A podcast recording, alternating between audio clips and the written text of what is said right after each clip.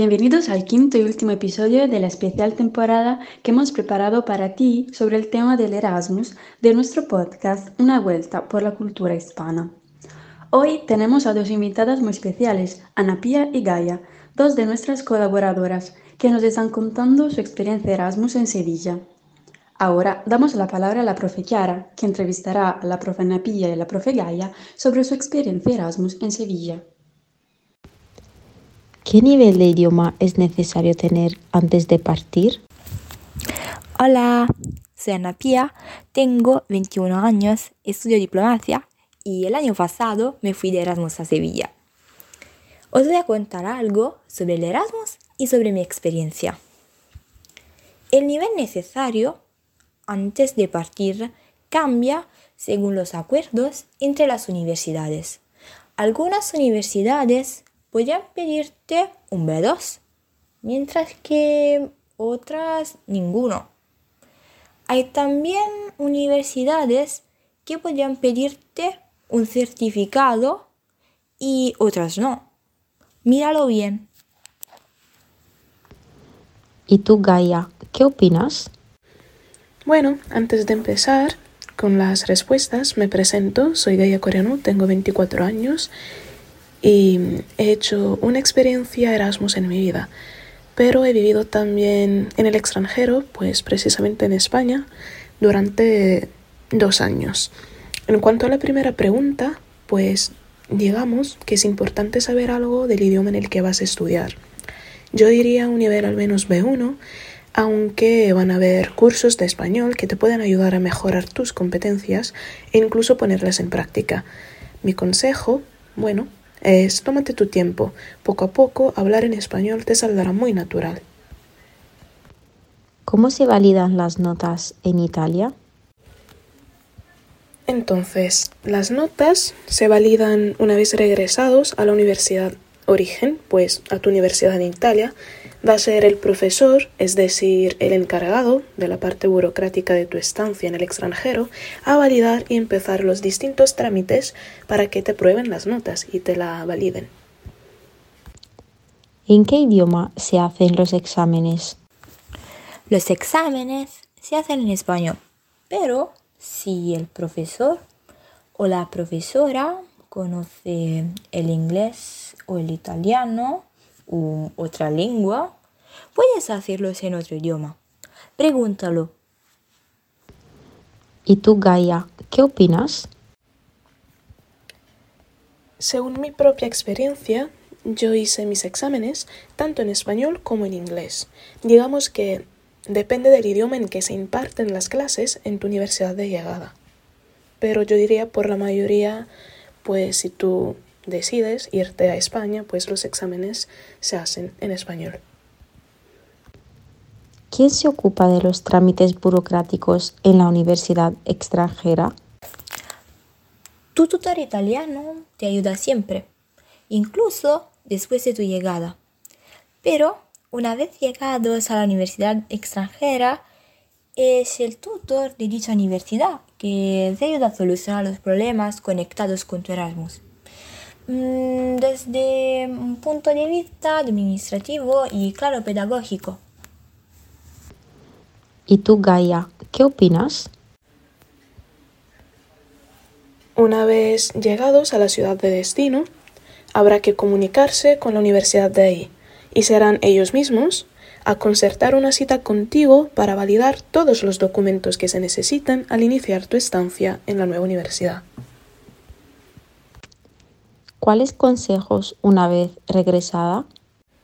Mm, pues uno de los mayores consejos que yo daría a los que acaban de regresar a Italia, pues bueno, un consejo es el siguiente, o sea, aprovecha las oportunidades que se te ofrecen a lo largo de toda tu experiencia y no te fijes demasiado en la nota, sino en lo que aprendes. Las modalidades de enseñanza en el extranjero ponen mucho a prueba las competencias de los alumnos. No se trata solo de saberse aprender de memoria un párrafo de un libro, sino ver cómo todo se aplica a la verdadera realidad laboral. Mm, primero, ¿cómo elegiste tu meta? Yo mm, quería ir a Madrid, pero mi padre no estaba tan de acuerdo. Tenía mucho miedo ya que Madrid es una ciudad grande y caótica. Para llegar a un compromiso, elegimos como primera meta Sevilla. Así, él estaba tranquilo, sí, y yo podía practicar el español en una ciudad más tranquila. ¿El Erasmus es una pérdida de tiempo como muchos piensan? No, en absoluto. El Erasmus es una experiencia fundamental que te forma en cuanto persona. Además, yo aprobé cinco exámenes, ya que en la Universidad de Sevilla los programas estaban más organizados que los italianos. Y en febrero ya me volví a casa. Conocí personas desde lugares diferentes que me enseñaron su cultura y sus tradiciones. Cada persona mm, debería ser libre de elegir sus prioridades en la vida. Y si el objetivo es vivir el descubrimiento, adentrarse en culturas tan distintas cuanto similares, pues nunca puede ser una pérdida de tiempo. ¿Y tú, Gaia, qué opinas? Bueno, si el Erasmus es una pérdida de tiempo, pues no, no es una, no es una pérdida de tiempo. En mi opinión, en cambio, el Erasmus te permite ganar mucha seguridad en ti mismo, que se aprende solo poniéndose a prueba y saliendo de tu zona de confort. ¿Y cómo fueron tus notas? Mis notas fueron muy buenas, desde 7 hasta 10, que sería desde 28 hasta 30. Sin embargo, tuve que estudiar muchísimo. Lo que en Erasmus te regalan las notas sí que es leyenda. ¿Y tú, Gaia, qué opinas? Bueno, ¿cómo fueron mis notas? Digamos que no me quejo, la verdad. Aprobé todo y con muy buenas notas. Solo en una asignatura tuve un 5, que es el mínimo para aprobar. En ese caso, bueno, la profesora no tenía mucha confianza en mí o en mis competencias y no me valoró bastante. Pero fue una lección y volví a Italia con un nivel de conciencia distinto. Ahora, tu experiencia en la universidad en Sevilla. ¿Cuáles son los pros y los contras? En cuanto a mi experiencia en la universidad en Sevilla, pues hay que decirlo, la universidad es muy bien organizada y los profesores muy competentes. Los pros, digamos, son los siguientes, o sea, las modalidades de enseñanza son dinámicas, los profesores preparados y esos mismos profesores dan también mucha importancia a la práctica y a los ejercicios, que es muy importante. Ah, de hecho, nos daban consejos muy útiles acerca de nuestro inminente futuro laboral. En cuanto a los contras, pues demasiada presión por parte de algunos profesores, porque había esos profesores un poco así más estrictos.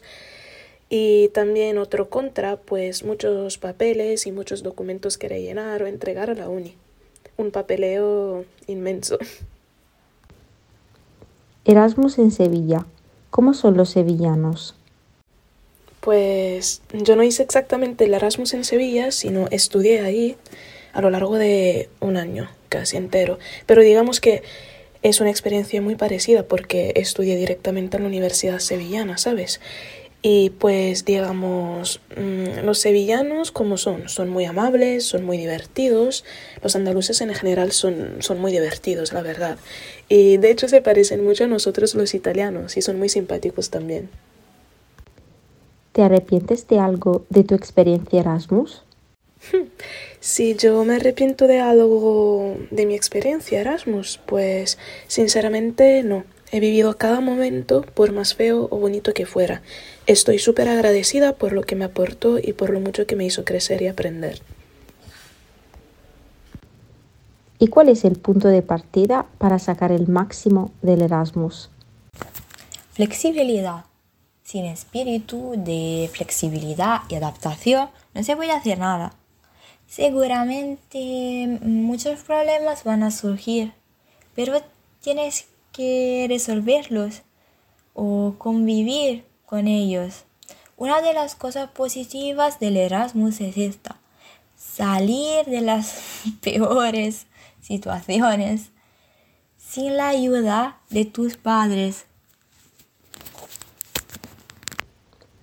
¿Recomendarías Sevilla a alguien que tiene que elegir el destino Erasmus? No hay dudas, claro que sí. Una ciudad perfecta para estudiantes, tranquila, barata, artística y con la movida que te lo hace pasar bien. ¿Y visitaste otras ciudades de España durante tu Erasmus en Sevilla? Sí, visité Barcelona y Madrid. Fui a Barcelona unas pocas horas mientras, mientras esperaba el avión para Sevilla. En Madrid, en cambio, fui algunos días, ya que algunas amigas mías estaban de Erasmus allí y me fui en su casa. Llegamos al final del quinto y último episodio de la especial temporada de Una Vuelta por la Cultura Hispana. Si te gusta nuestro podcast, suscríbete. Estamos en Spotify, Google Podcast y en las mejores plataformas para escuchar podcasts. En nuestra cuenta de Instagram, Acción Español, puedes encontrar todos los contenidos que necesitas para aprender español. Te esperamos. Gracias por escucharnos. Nos vemos en 15 días con otro episodio de Una Vuelta por la Cultura Hispana.